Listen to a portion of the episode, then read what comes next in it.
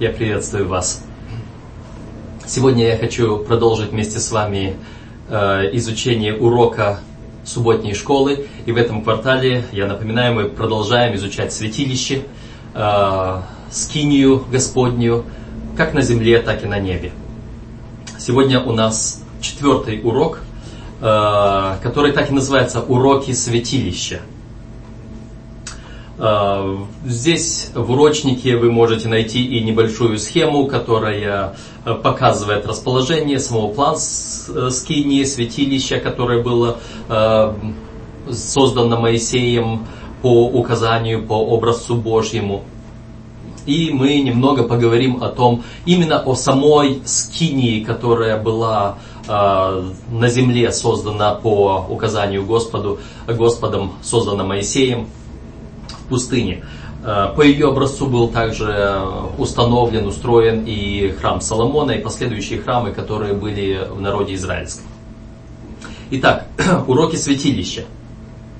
Памятный стих, который нам был здесь предложен, он говорит, э, это исход 25 глава 8 стих, «И устроят они мне святилище, и буду обитать посреди них». Хотел бы немножечко на этом месте остановиться и поговорить о взаимоотношениях Бога и человека в древности и сегодня. Вначале Господь э, общался с человеком лицом к лицу в Едемском саду, когда Бог сотворил человека.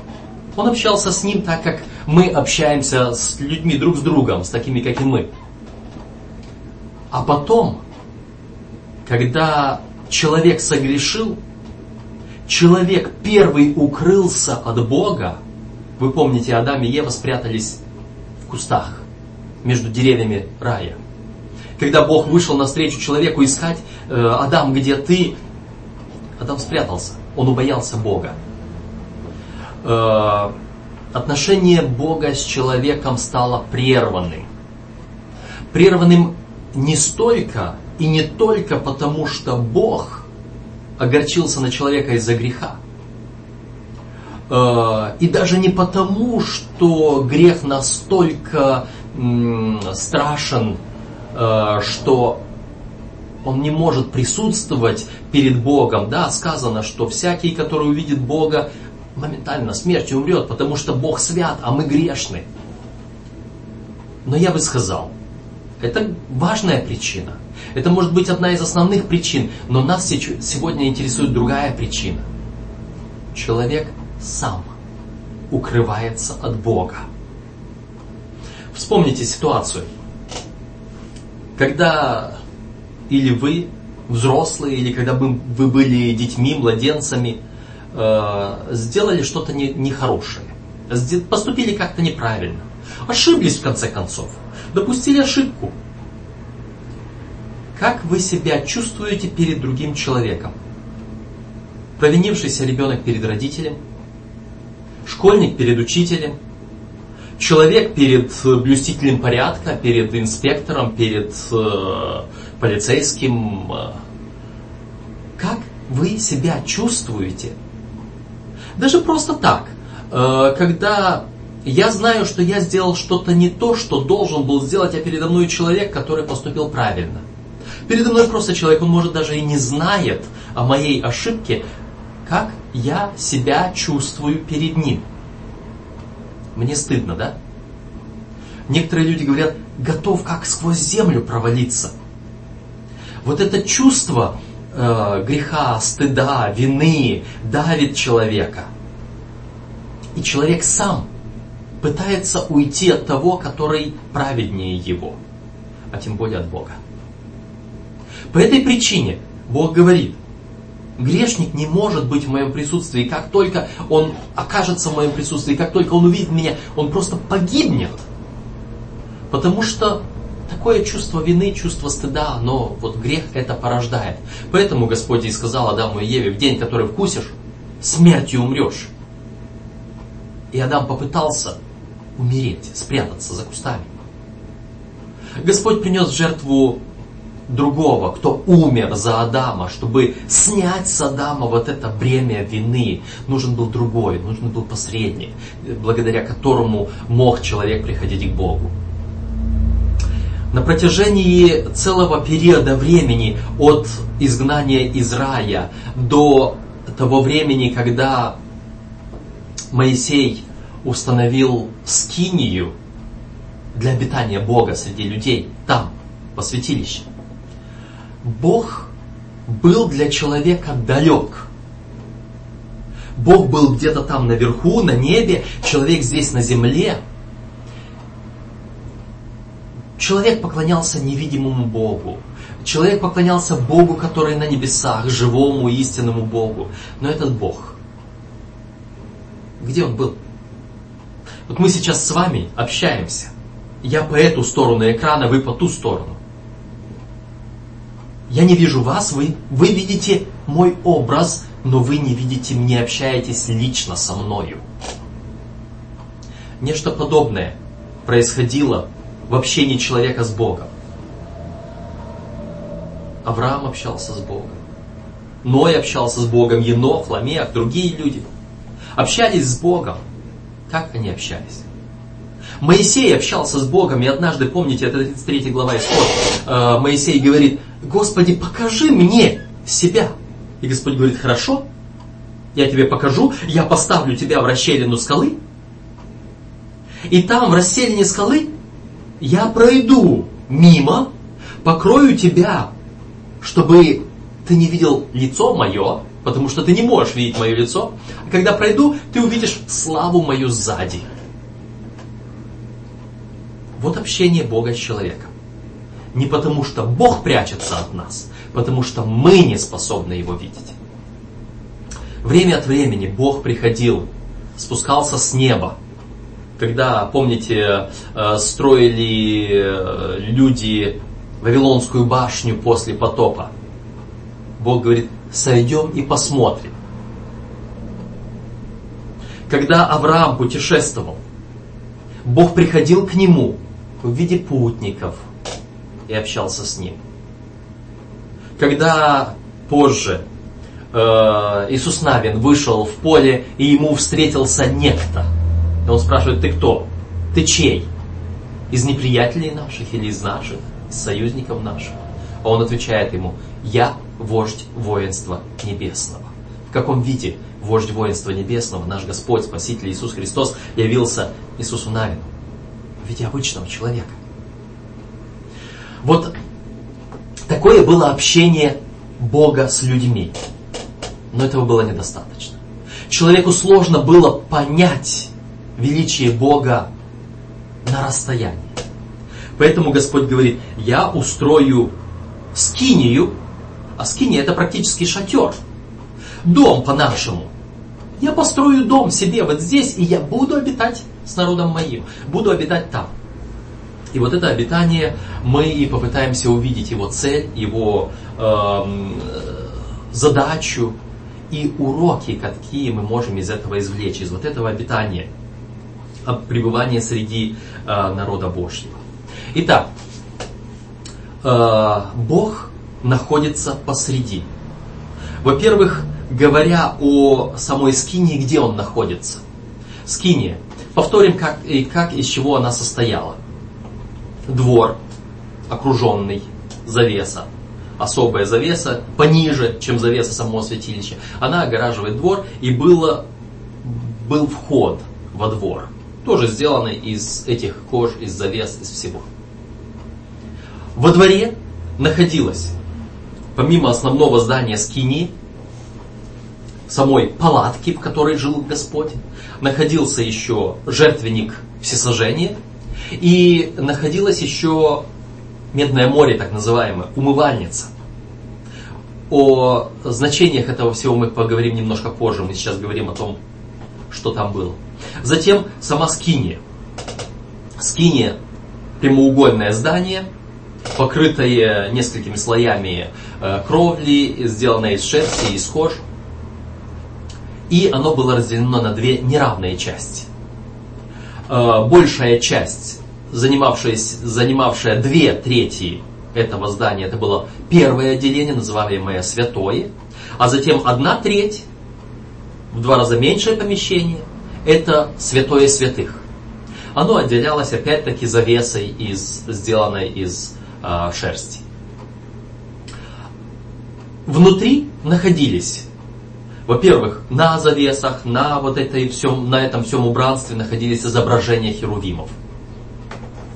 Э, далее там в первом отделении мы находим светильник, который постоянно горел, семисвечник, семь лампад было. Напротив него с другой стороны стол, на котором лежали всегда с двумя стопочками 12 хлебов предложения, 12 по числу колен Израилевых. Впереди перед завесой стоял золотой алтарь, или еще его называли жертвенник курения, на котором воскурялся фимиам из особого ароматного э, состава. И завеса. За завесой в том помещении находился только один предмет – началу. Это ковчег завета, в который были положены скрижали завета. Позже рядом возле ковчега были положены э, жертвенник, то есть, простите, жезл Аронов расцветший, был положен сосуд с манной, и еще позже было положено, был положен свиток закона. То есть, Пятикнижие Моисея. Вот это то, что, было находилось, что находилось там. И когда это все было сделано, мы находим, что слава Божья наполнила скинию. Слава Божья наполнила всю скинию. Предполагается, считается, что именно святое святых было местом пребывания Бога. Хотя практически слава Божья наполняла всю скинию. В, во двор мог заходить священник, левиты, у ворот двора, в этом, э, у входа во двор совершалось э, общение э, человека со священниками. Затем простые священники входили во святое, в первое отделение. И только первый священник мог заходить во второе отделение. Левиты обслуживали двор. Вот такой вот был порядок. Итак, Бог обитает в Скинии посреди народа Божьего. Поэтому, когда мы читаем в Пятикнижии, в Священном Писании о том, э, как располагался стан народа израильского во время путешествия их по пустыне, мы находим, что стан располагался так.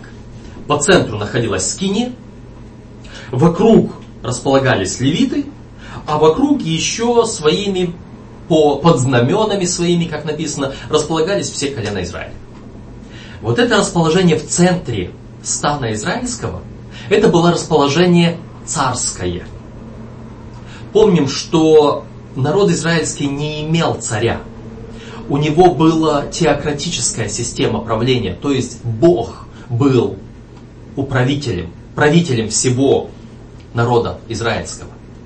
Бог через Моисея через э, священство, через руководство, через первосвященника вначале, и священников, и левитов, и еще через пророков своих, через вестников своих, через судей, которые были э, теми же самыми вестниками Божьими, он совершал управление народом израильским.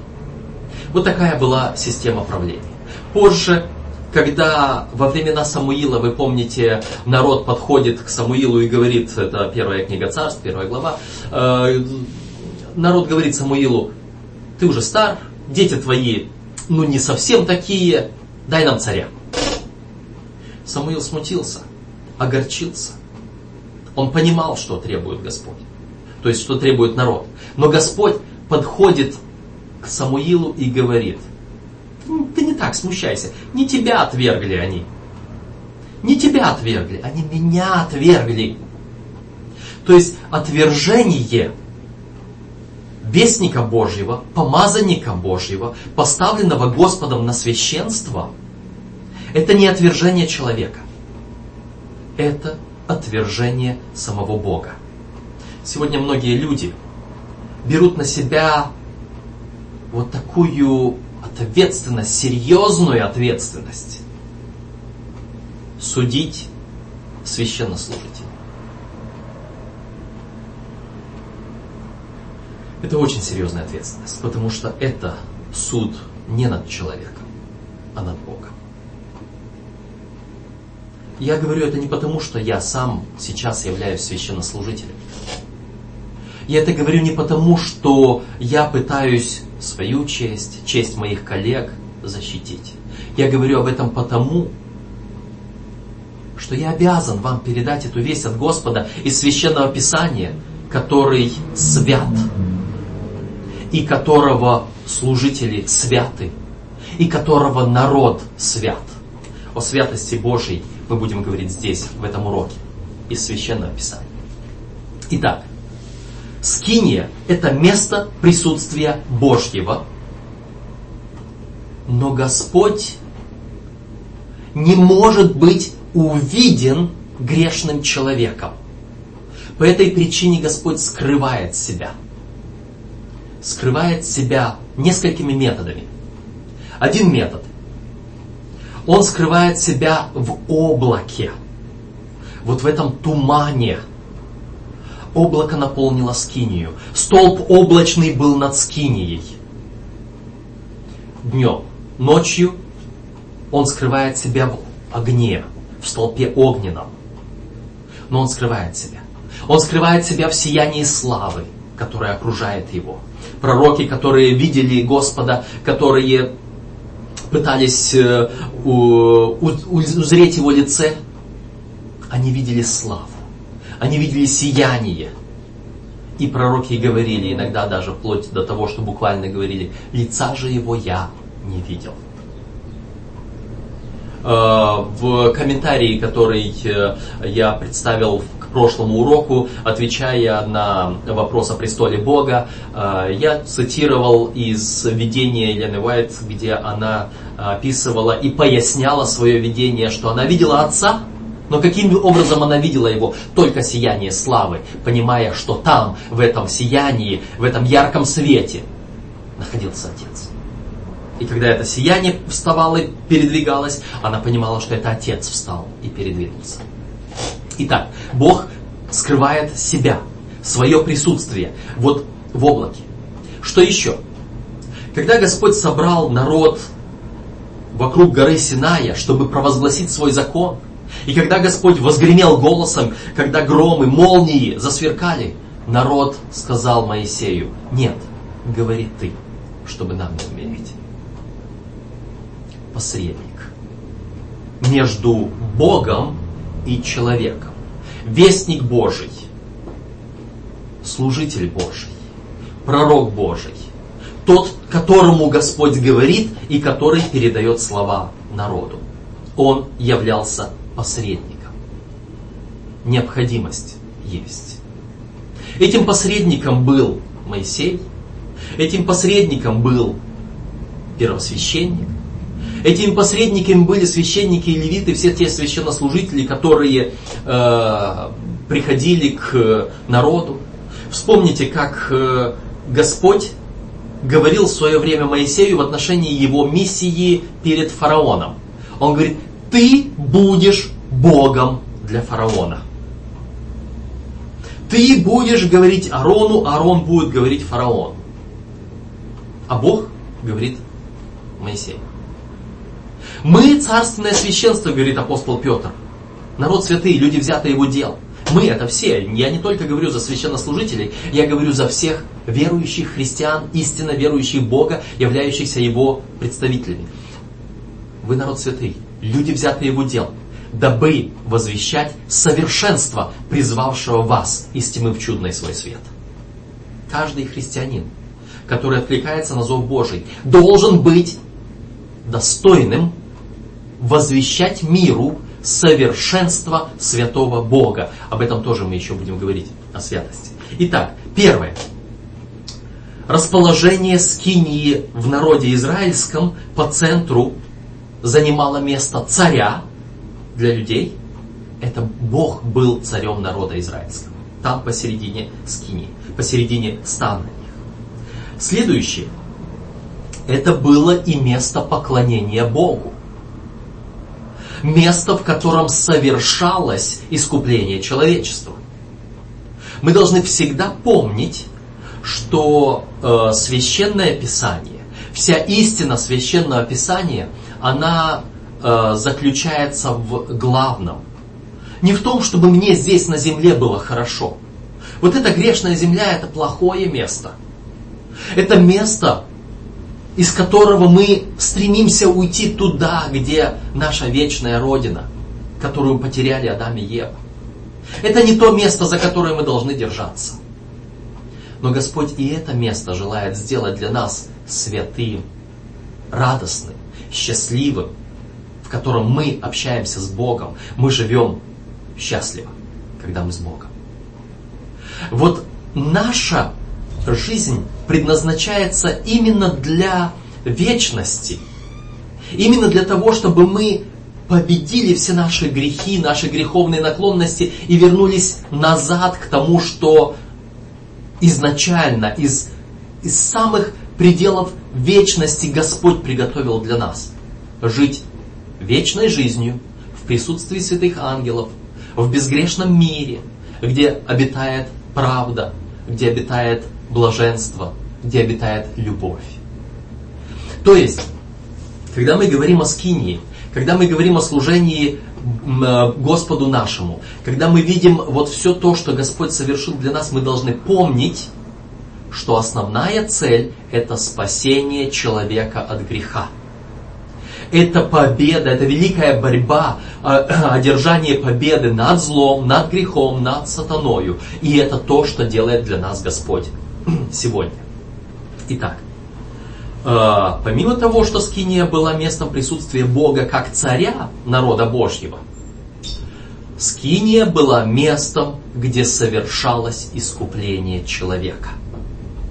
Скиния отображала в образах то, что происходило в это время там на небе, что Агнец, закланный от сотворения мира, там совершал наше искупление.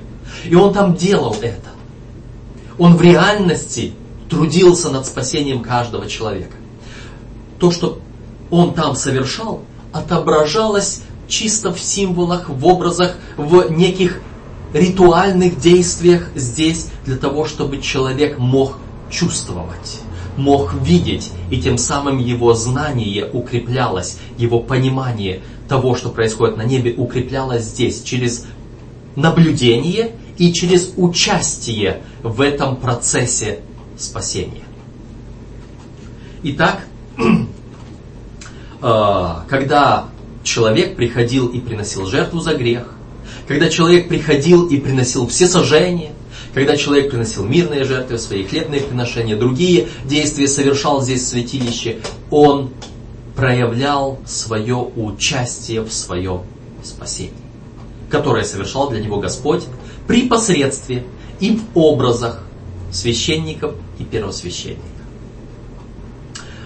Итак, для чего нужна была скиния? Это место присутствия Божьего. Место присутствия с двумя целями.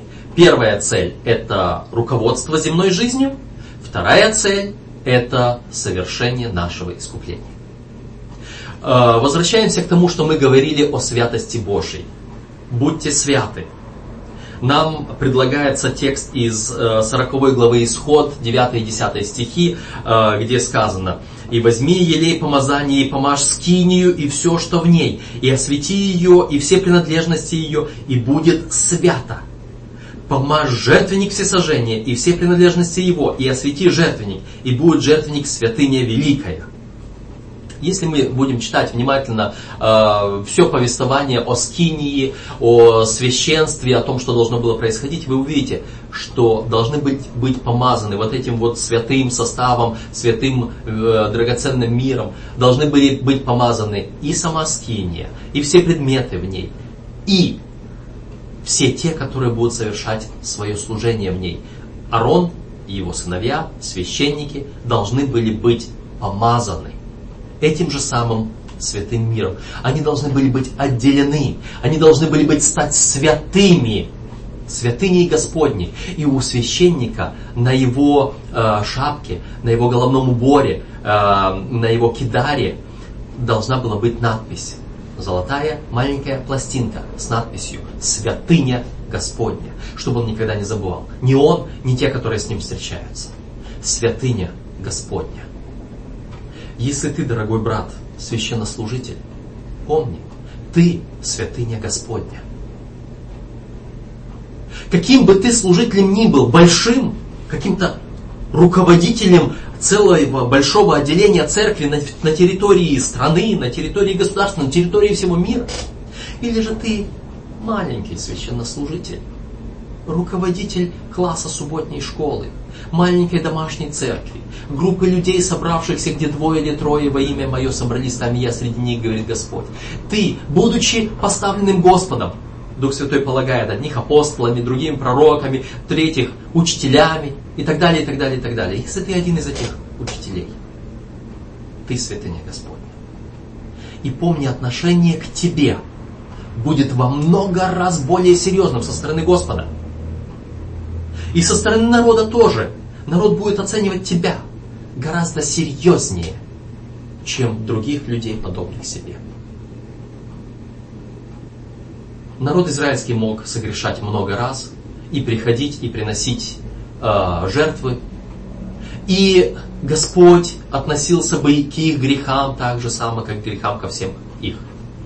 Но когда Моисей и Аарон согрешили, когда Моисей ослушался Бога один раз, и вместо того, чтобы ударить, вместо того, чтобы сказать скале «дай воду», он ударил жезлом по скале, за это одно маленькое ослушание он не смог войти в обетованную землю, в Ханах. Господь спрашивает с тебя, служителя Господня, во много раз больше, чем он спросит с любого другого человека. А теперь послушайте вы, все христиане, рядовые члены церкви. Вы можете сказать, а я простой человек, а я могу теперь оценивать служителя? Да. Но Господь говорит о тебе и обо мне. И я хочу прочитать, я уже пересказывал этот текст, но я хочу прочитать этот текст э, так, как он записан. Я читаю из Священного Писания. 1 Петра, 2 глава, 9 стих. «Но вы род избранный, царственное священство, народ святый, люди, взятые в удел, дабы возвещать совершенство призвавшего вас из тьмы в чудный свой свет» Некогда не народ, а ныне народ Божий. Некогда не помилованные, а ныне помилованные. Возлюбленные, прошу вас, как пришельцев и странников, пришельцев и странников на этой земле, удаляться от плохих похотей, восстающих на душу, и провождать добродетельную жизнь между язычниками, дабы они, за то, что злословят вас, как злодеев, увидя добрые дела ваши, прославили Бога в день посещения. Вы понимаете, каждый христианин, призванный Богом. Вы все. В то время, когда к вам люди относятся недоброжелательно, даже злословие вас подчас, вы должны являть миру святость Божью. Итак, вы, каждый из вас тоже служитель. Тоже священнослужитель. И вы должны тоже осознавать свою святость. То, что простится людям в этом мире – то, что простится каждому грешнику здесь, не знающему Бога или знающему Бога не совсем так, как вы знаете, то не простится вам. Потому что Иезекиилю э, Господь сказал, и ты сын человеческий. Я поставил тебя на то, я избрал тебя. Я буду говорить тебе, а ты будешь говорить людям здесь, в этом мире. И если я скажу грешнику, грешник, ты смертью умрешь. И если ты не будешь его предостерегать, он умрет за свои беззакония. Но кровь его взыщу с руки твоей. И это очень серьезно. Если ты его предупреждал, и он не отвратился от грехов своих, он умрет за беззаконие своих, но ты спас душу свою, так говорит Господь Иезекиилю. Мы все христиане, познавшие истину Божью. Мы все знающие Священное Писание, написанное в нем, и живущие, стремящиеся жить по нему – мы ответственны гораздо больше, чем кто-либо. Наш Бог свят. И потому что Бог наш свят, Он ожидает, что мы будем святы. Вот этот текст, вот эти слова, что наш Бог свят, они записаны в книге Левит в первую очередь, а потом повторены в Священном Писании неоднократно, и Христос повторял. И я хочу опять-таки из э, первого послания апостола Петра прочитать вам из первой главы э, стихи с 14 по 16. Э, первое послание Петра, э, первая глава, стихи с 14 по 16. «Как послушные дети, не сообразуйтесь с прежними похотями, бывшими в неведении вашем, но по примеру призвавшего вас святого и сами будьте святы во всех поступках, ибо написано – будьте святы, потому что я свят. Ибо написано это, э, Петр цитирует Моисея из Левит. Будьте святы, а что это означает? Во всех поступках, а что это означает? Вы святы том, как вы одеваетесь. Вы святы в том, как вы питаетесь. Вы святы в том, что вы слушаете, что вы поете, что вы говорите – вы святы в том, какие места вы посещаете. Вы святы во всем, о чем вы мыслите. Вы святы? Будьте святы, как Господь ваш свят. К этому вы призваны. И этот урок очень важный о святости Божьей. Если вы внимательно читаете историю народа израильского, то вы можете увидеть, как Господь наказывал тех, кто из народа Божьего пренебрегал святостью. Вспомните Корея с его группой людей. Вспомните Надава и Авиуда с их поступками. Вспомните многие другие ситуации. Господь в своей святости не терпит пренебрежения святостью. Будьте святы. Пребывание Бога среди своего народа требует, чтобы мы приходили к Богу в святости и чистоте. И по этой причине, прежде чем священник мог войти во святое для служения Господу, там перед входом во святое стояла умывальница. Эта умывальница служила для того, чтобы священник вошел в воду, омыл себя, прежде чем он придет к Господу. Вот это омовение позже Иоанн Креститель взял для обряда крещения. Прежде чем мы придем, войдем в общество Господне, мы проходим через крещение. И это апостол Павел дальше расшифровал значение. Входя в воду, мы умираем и погребены под водою, как погребены в могиле, для нашей прежней греховной жизни, чтобы потом восстать из этой водной могилы и ходить непорочно с Господом, будучи мертвыми для греха. И апостол Павел говорил, я каждый день умираю. Иисус Христос это назвал немножко по-другому. Он, э, совершая вечерю Господню, омывая ноги ученикам, э, сказал Петру, говорит, Петр, ты сейчас не понимаешь, что я делаю. Позже поймешь. Но на самом-то деле, а мы тому, прошедшему через крещение, нужно только ноги омыть. Э, нам, мы совершаем время от времени обряд омовения ног во время вечери Господней, продолжая делать то же самое, что делали священники перед тем, как предстать пред лицо Господне. Потому что они осознавали свою нечистоту. Они осознавали, что Бог свят. И ничто нечистое не может пребывать пред лицом Божьим. Насколько вы чисты, насколько я чист. Я должен думать об этом постоянно с какими руками, образно говоря, и физически тоже, я прикасаюсь к Слову Господнему. Какими руками я беру в руки Слово Господне. Как, с какими руками, с каким сердцем я прихожу в храм Божий на поклонение пред Господом, пред Его лицом. Присутствие Божие среди своего народа требует, чтобы я постоянно ходил в присутствии Божьем. А в присутствии Божьем значит свято. Отделенно Святой означает отделенный, отделенный от всего греховного, от всего мирского, от всего того, что не славит Господа, от всего того, что удаляет, разделяет меня от Бога моего, от всего того, что заставило Адама и Еву бежать в кусты и прятаться от Бога. Бог свят. А, далее наше внимание обращается еще раз более пристально, пристально на те предметы, которые были во, свят, во святилище, в скинии. Итак, ворота. Дверь, в которых встречает священник грешника. Помните, Христос говорил, я дверь овцам. Я дверь приходящим. Никто не приходит к Отцу, как только через меня, говорил Господь.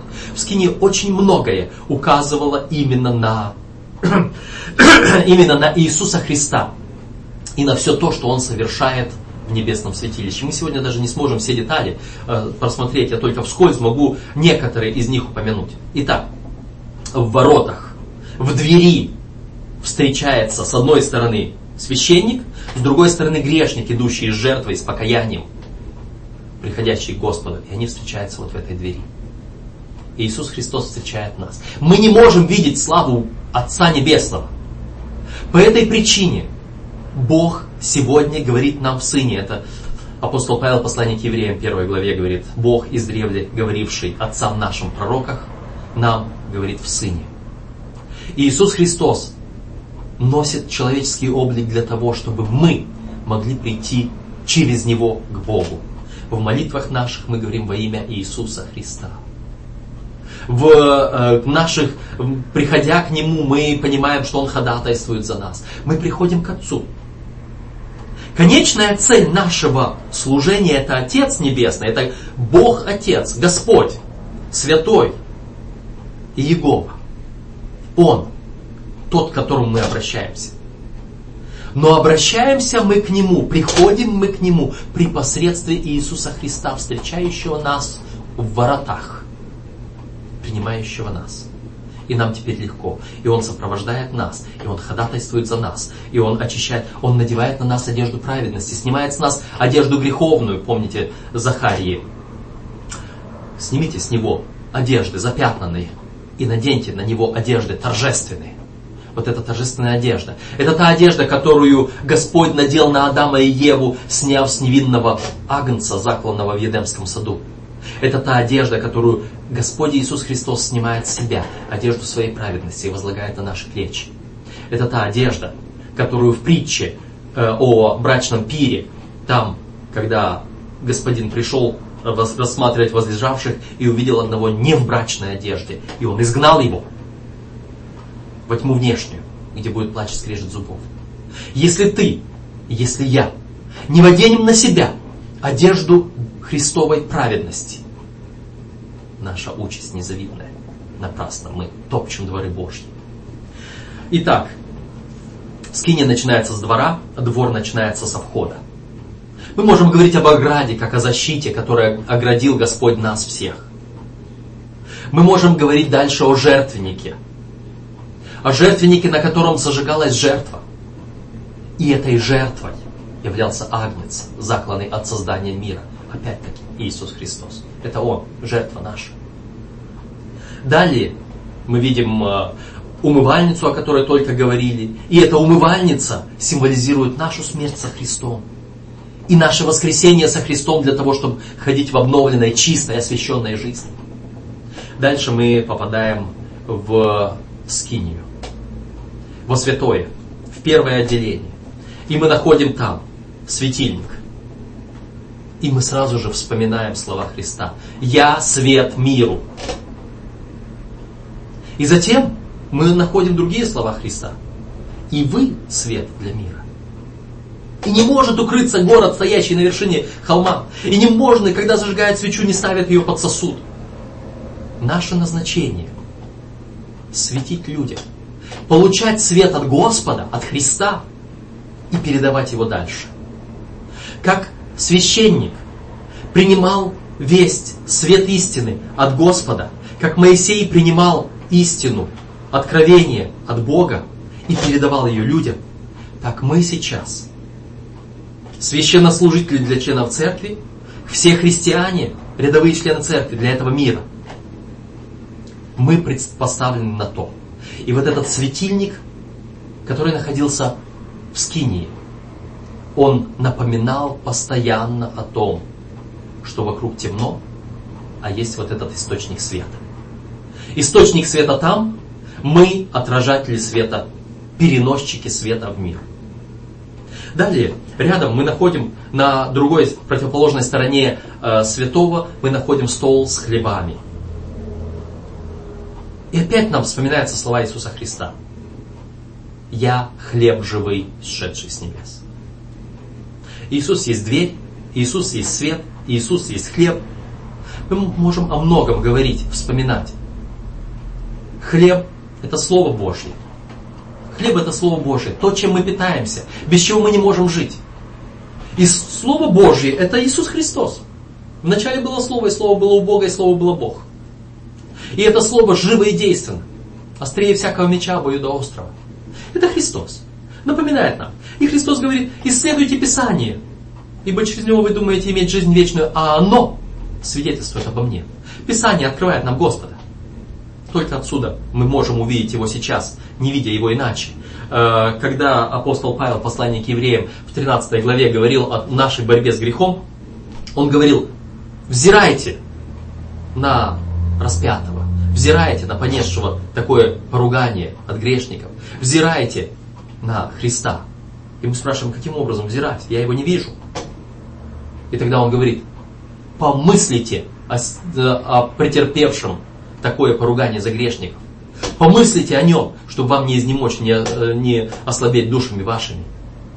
Размышление, мое размышление над Словом Господним, мое размышление над истинами Слова Божьего, это есть взирание на Христа. Вот это тот хлеб, который находился во святилище. Это тот хлеб, ради которого мы приходим э, в Церковь Божью, в храм Божий, чтобы питаться от него. И э, продолжая дальше, в 13 главе послания к евреям апостол Павел в 4 стихе заключает и говорит, «Вы еще не до крови сражались, подвязаясь против греха». А он только что сказал, что это подвязание против греха, это размышление о Христе, это взирание на Христа, который мы понимаем, это исследование Слова Божьего. Вы еще не до крови сражались, исследуя Слово Божье. Сегодня, к сожалению, к великому сожалению, Слово Божье пренебрежение у многих людей. Сегодня очень мало кто на самом деле читает Слово Божье. Загляните себе в свое сердце. Скажите честно, каждый самому себе, я лично, я читаю Слово Божье мало нужно больше. Идем дальше. Здесь же, в этом первом отделении, прямо перед завесой, буквально на пути к святому святых, ко второму отделению, стоит золотой жертвенник, алтарь курения, на котором постоянно возносится фимиам. В книге Откровения апостол Иоанн представляет нам Иисуса Христа с кадильницей, с фимиамом. И он говорит, этот фимиам – это молитвы святых. Мы идем, направляемся туда, где обитает слава Господня, где Отец сокрыт в облаке, в огне, в славе своей, сокрыл лицо свое. Мы направляемся туда, и у нас на пути алтарь с фимиамом, с молитвами святых. Кто? Кто этот с кадильницей в руках, с нашими молитвами, с нашим фимиамом? Это тот, через которого мы приходим к Отцу. Это тот, во имя которого мы возносим молитвы наши. Это, опять-таки, Иисус Христос. Его мы встречаем там. Иисус Христос везде, вокруг нас. Через Него мы получаем спасение. Он совершает наше спасение. И скиния на каждом шагу, в каждой детали своей указывал на Иисуса Христа. Это Он. Позволим себе заглянуть за завесу, туда, куда не мог заглядывать простой смертный. Куда только первосвященник однажды в году заходил – куда он заходил, чтобы совершать служение, образное служение того, которое сегодня, начиная с 1844 года, совершает Иисус Христос на небе во святом святых, там, ради нас. Это окончательное, последнее служение искупления нашего о котором в Священном Писании очень много сказано, и в образном служении Дня Очищения в Израиле, и в, во второй главе первого послания Иоанна, где он после первой главы сказал, что мы э, свидетели тому, что Иисус умер за всех нас, и Он сейчас очищает нас, приходящих к Нему, а потом Он говорит, Сие пишу вам, чтобы вы не согрешали. А если кто согрешит, то мы имеем, и он не говорит агнца на Голговском кресте, он говорит, мы имеем Христа, ходатая одесную престола Божьего. Первая часть служения Христа – это первый этап спасения нашего. Он остается позади. Сначала жертвенник во дворе, кровь, перенесенная во святое и крапленная на завесу.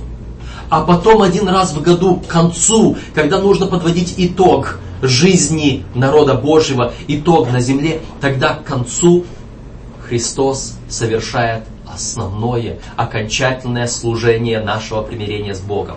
Он ходатайствует. Это второй этап спасения, который совершает Господь. Апостол Иоанн четко это показывает во второй главе первого послания своего. Ну и апостол Павел в послании к евреям полностью говорит только об этом служении Христа. Итак, во святом святых, что мы там находим? Во святом святых мы находим ковчег завета, крышка ковчега завета, престол благодати. Это милость Божья – мы в нашем урочнике читаем здесь э, пояснение для тех, кто не, не читает Библию в оригинале, в еврейском, в греческом языке. Здесь э, нам говорится о том, что э, вот эта крышка ковчега называлась жертва умилостивления. Это э, греческое слово хиластерион – которая обозначает эту крышку в септуагенте в переводе с э, еврейского на греческий. И это же самое слово в Новом Завете относится к Иисусу Христу, что Он есть жертва умилостивления. И видите, мы опять находим там, во святом святых, мы находим Иисуса Христа, жертву умилостивления приходя к Иисусу Христу, приходя к Отцу нашему, возвращаясь к Богу, которого, которого мы потеряли в лице Адама и Евы там, в раю, когда он поставил Херувима с мечом, что мы не могли вернуться туда, потому что погибнем, грешники. Он сейчас позволяет нам прийти туда, благодаря жертве умилостивления, которая есть и крышка ковчега, и наш Спаситель Иисус Христос. Он там, Он стоит, одесную Бога, перед Господом, ходатайствует за нас. Он закрывает нас собою. И когда на великом суде разбирается мое дело, на суде, на который я не прихожу, помните, сказано, что кто со Христом на суд не приходит, но переходит от смерти в жизнь. Я сужусь сегодня, чтобы не быть осужденным потом, вместе с нечестивыми. И сейчас, когда я должен предстать перед суд, вместо меня приходит Христос. И он стоит и говорит, вот он я. Вот он я. Я надел на него свою одежду, и поэтому ты смотри на него и видь меня. И Отец смотрит на меня, и вместо меня видит стоящего передо мною Иисуса Христа, праведника, умилостивления. И тогда не я судим за грехи мои, судим Христос, который взял на себя грехи мои. Но он праведник, но он не виновен. Он на себя забрал мои грехи. У меня грехов нет, все мои грехи у Христа. А Христос праведник. И тогда Отец смотрит на меня, как если бы я никогда не грешил. И принимает меня в вечность. Иисус Христос там во святом святых. Мы Его там встречаем. Он совершает там мое спасение. И вот, вот она наша скиния. Вот оно место место, в котором находится, присутствует Господь среди народа своего, чтобы вести его, но более всего это место, где совершается мое спасение. На самом деле мое спасение совершается там на небе. Там Христос его совершает. Но здесь образы, напоминающие мне в каждый момент, в каждый час, когда я прихожу перед Ним. Вот для чего служит спасение. Итак, Скиния – это тот центр на земле, центр деятельности Бога и центр деятельности человека по совершению самого важного, что есть в этом мире, спасения нашего. Вот эта жизнь здесь на земле дана мне не для того, чтобы я, как говорят, построил дом, посадил дерево, вырастил сына. Это все хорошо, это все нужно, это все важно. Все имеет свое место. Но в первую очередь, вот этот отрезок жизни, который мне дан, кому-то сто лет, кому-то чуть больше. Недавно отец моего друга умер в возрасте 106 лет. Кто-то там 126 лет прожил. А кто-то прожил только 6 дней. 6 часов, 6 минут. Кто-то посередине 6 лет, 16 лет, 60 лет. Но в любом случае мы не говорим о, о сроке жизни. В любом случае, хотя 106 лет и 6 лет, разница между ними большая в пределах нашего человеческого измерения, но что это по сравнению с вечностью? Что значит 6 миллиметров по сравнению с 6 километрами? С 6 тысячами километров? С 6 миллионами километров? Что значит 6 секунд по сравнению с 6 годами, с 6 тысячами лет? Что означает 60 лет, 600 лет по сравнению с вечностью? Вот это наш, вот этот отрезок жизни, который дан нам сейчас, за который мы так держимся, который мы пытаемся использовать для своего блага. Вот я хочу насладиться жизнью – Наслаждаться жизнью будете в вечности. А здесь приготовьтесь, здесь научитесь. Научитесь, приготовьтесь, очистите одежды свои, очистите душу свою, очистите характер свой, без которого вы не, не сможете увидеть Господа. Господь призывает нас иметь мир со всеми и святость, без которой никто не увидит Господа. Знаете это место, да? Слова апостола Павла. Мир со всеми и святость, без которой никто не увидит Господа. И мы должны научиться здесь, этому, за наш отрезок времени, который отведен нам Господом. Мы можем быть двоечниками всю жизнь, но если я успею, как разбойник на, на кресте, в последнюю минуту ухватиться за милость Христа и сказать, помяни меня, когда придешь в Царствие Твое, Господь вспомнит, и Господь примет, и Господь возьмет нас к себе, Он простит. Только не оставляйте это на самый последний момент. Потому что вы не знаете, когда этот последний момент наступит. Потому что вы не знаете, какой, какой, извините, образно говоря, кирпич на голову вам упадет через момент, когда вы сейчас встанете отсюда и пойдете. Не откладывайте надолго ваш приход к Иисусу Христу, ваше покаяние. Вы считаете, что вы уже со Христом? Апостол Петр тоже считал, что он, будучи учеником Христа, что он лучший. И он говорил, Господи, да ты как будешь омывать мои ноги? А Господь просто кротко ему сказал, если не омою ног твоих, не имеешь части со мною вовек. И вы понимаете, что это означает.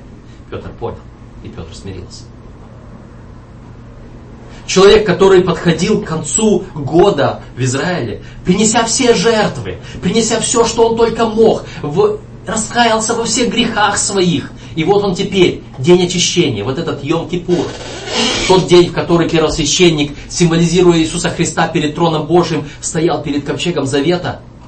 И сказано, душа, которая не смирится в этот день, будет истреблена из народа Божьего. Тот, который все сделал до сих пор, но в этот день не смирился, истребится из народа Божьего. Почему? Потому что он не принял второго служение Христа по нашему спасению. Вы можете как угодно быть спасенными на Голгофе, но если Христос не является вашим ходатаем, вы погибнете. Ваше, ваше имя будет истреблено из списков народа Божьего. Вы никогда не сможете иметь части с Господом. И апостол Павел об этом говорил э, в 15 главе 1 послания к Коринфянам. Если Христос не воскрес, а Он воскрес для того, чтобы воссесть одесную престола Божьего, то вера ваша тщетна. Тщетна проповедь наша. И мы еще во грехах наших, и умершие во Христе погибли, если Христос не воскрес и не воссел одесную престола Божьего, где Он ходатайствует за нас. Только лишь Голгофа без ходатайства Христа ничего не сделает. Только лишь жертвенник без служения во святом святых, без очищения святого святых ничего не сделает. Служение должно быть совершено полностью. Не только начал и оборвался. Некоторые люди считают, Однажды спасен, навсегда спасен. Только приди ко Христу, покайся в церкви, и все, и ты спасен. Тебе спасение гарантировано, можешь дальше жить спокойно. Это великий обман. Если я только пришел к Голгофе и раскаялся у подножия креста на Голгофе, но не встал и не пошел дальше за Христом, и не вошел во святое святых, напрасно. Напрасно. Э, когда мы э, смотрим здесь в нашем уроке, есть такой интересный заголовок из слов Асафа из 72-го псалма. «Доколе не вошел я во святилище Божье». Там он говорит о познании Бога, о том, для чего это святилище служит. Но я хотел бы отнести это ко всему. «Доколе не вошел я в святилище Божье». Доколе не дошел я до служения Христа в небесном святилище во святом святых, мое спасение не завершено. Я не вправе успокаиваться. Я должен идти туда. А, итак, святилище. Его цель, его назначение совершает служение. Какое служение? Господь открывается святилище. Господь присутствует там. Это место, куда я прихожу со своими нуждами, когда я хочу прийти к Господу. Э, когда Соломон построил свой храм, вместо святилища, э, он э, говорил в своей молитве, Господи, из храма всего, с этого места, услышь, когда Тебе будут молиться. Всякий раз, по всем нуждам, когда я прихожу к Господу, я прихожу к Нему, чтобы Господь меня услышал. Это важное место, важное служение. Господь всегда рядом. Господь желает общаться со мною с этого святого места, со святилища. Э, хотел бы буквально в двух словах напомнить наш второй урок, который был. Э, место святилища. Помните, место святилища в Эдеме, место святилища в, там, где приносили жертву патриархи, место святилища в Скинии, место святилища это Иисус Христос, место святилища это где двое или трое, место святилища это моя душа. Где я могу общаться с Богом, общение с Богом. И сегодня мне важно общаться с Богом. В храме Божьем, в скинии Божьей, которая сегодня есть то место поклонения, которое определил для меня Господь в моей местности.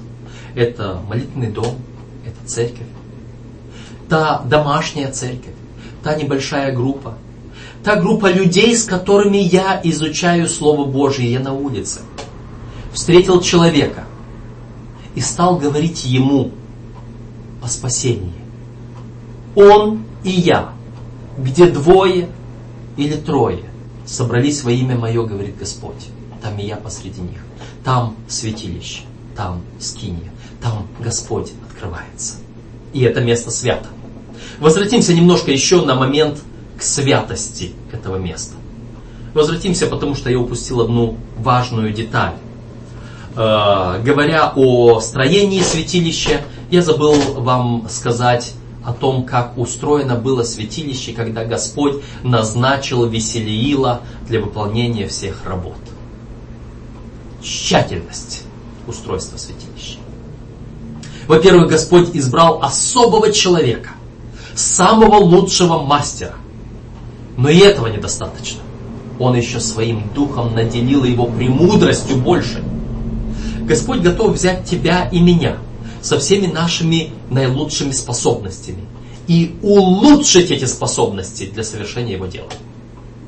Если мы совершаем дело Божие, Господь готов улучшить все наши способности, которые мы имеем. Но самое главное, это все должно было быть сделано идеально, наилучшим образом, по образцу, который Господь дает. И теперь смотрите. Идеальное – это не обязательно золотое, драгоценное, огромное и еще какое. Соломон сделал больший храм, чем было сделано с Киния. Соломон сделал из кедрового дерева. из камней, из золотом покрыл их. Скиния была сделана шатер из шкур, из шерсти, из досок. Там было дерево сетима, здесь был кедр ливанский. Но суть заключается не в том, большое здание или маленькое, огромный храм или небольшая скиния, большой молитвенный дом, в котором мы поклоняемся, или это может быть маленькая комнатка, угол в чем-то жилище, в котором собирается верующий. Суть не в размерах, не в величественности, а в качестве. В том, как мы к этому подходим как мы душу свою вкладываем, мастерство свое, способности свои. Суть не в том, можешь ли ты петь как оперный певец в большом театре, или ты поешь как ребенок, который только начал изучать музыкальную грамоту. Суть в том, чтобы ты отдал наилучшее Богу. Чтобы ты не подходил к этому спустя рукава. А, сойдет. У нас это и так пройдет. Чтоб ты наилучшее сделал. Максимально приложил усилия. Постарался. Потому что Бог совершен, и ты должен быть совершен. Я тоже. Это и ко мне относится. Просто я сейчас говорю тебе, но я подразумеваю самого себя. И мы часто бываем грешны. И я тоже. Когда мы ленимся, когда мы небрежно. Помните, в Священном Писании есть слова проклят всяк, кто делает дело Господне небрежно. Вот этой небрежности не должно быть. Ни чуть-чуть. Бог свят. Бог совершен. И Он не примет ничего меньшего, чем совершенство и святость. От меня и от тебя. Итак, доколе не вошел я во святилище Божье. Очень много о святилище Божьем говорят псалмы псалтырь, восхваление Бога. И Бог во святом храме своем, Бог во святилище, везде Бог. Я думаю, здесь я могу только сказать одно. Читайте псалмы.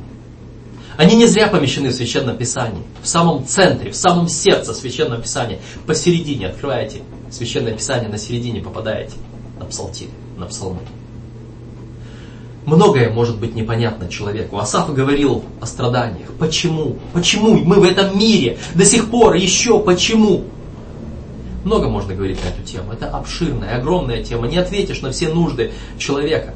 Помните, э, Соломон говорил, перечислил много разных нужд. Когда страдания, когда грех, когда клятва, когда поражение, когда болезни, когда э, какие-то трудности, несчастные стихийные бедствия, когда все вот это, ты, Господи, услышь из храма. Это место, куда приходят со своими нуждами. Со своими нуждами пришел Асаф. Я увидел благоденствие нечестивых и мое страдание праведник. Я не мог понять, Господи, почему. Чуть не ослабело, чуть не подкосились ноги мои. Да коли я не вошел во святилище и не увидел конец их. Святилище открывает и начало, и конец. И святилище отвечает нам на наши самые сложные вопросы жизни. Входите во святилище почаще, приходите к Христу, размышляйте над Словом Божьим, читайте это Слово, вникайте в него, видите здесь спасение. И помните, что наша жизнь здесь на земле, длинная или короткая, это всего лишь приготовление к жизни основной, к жизни вечной, которая будет длиться без конца, если мы правильно подготовимся. Итак, мы можем много говорить, но наш урок подходит к концу. Наш урок подходит к концу. Господь принимает нас во святилище. Я здесь хотел бы зачитать только одну небольшую фразу из раздела для дальнейшего изучения.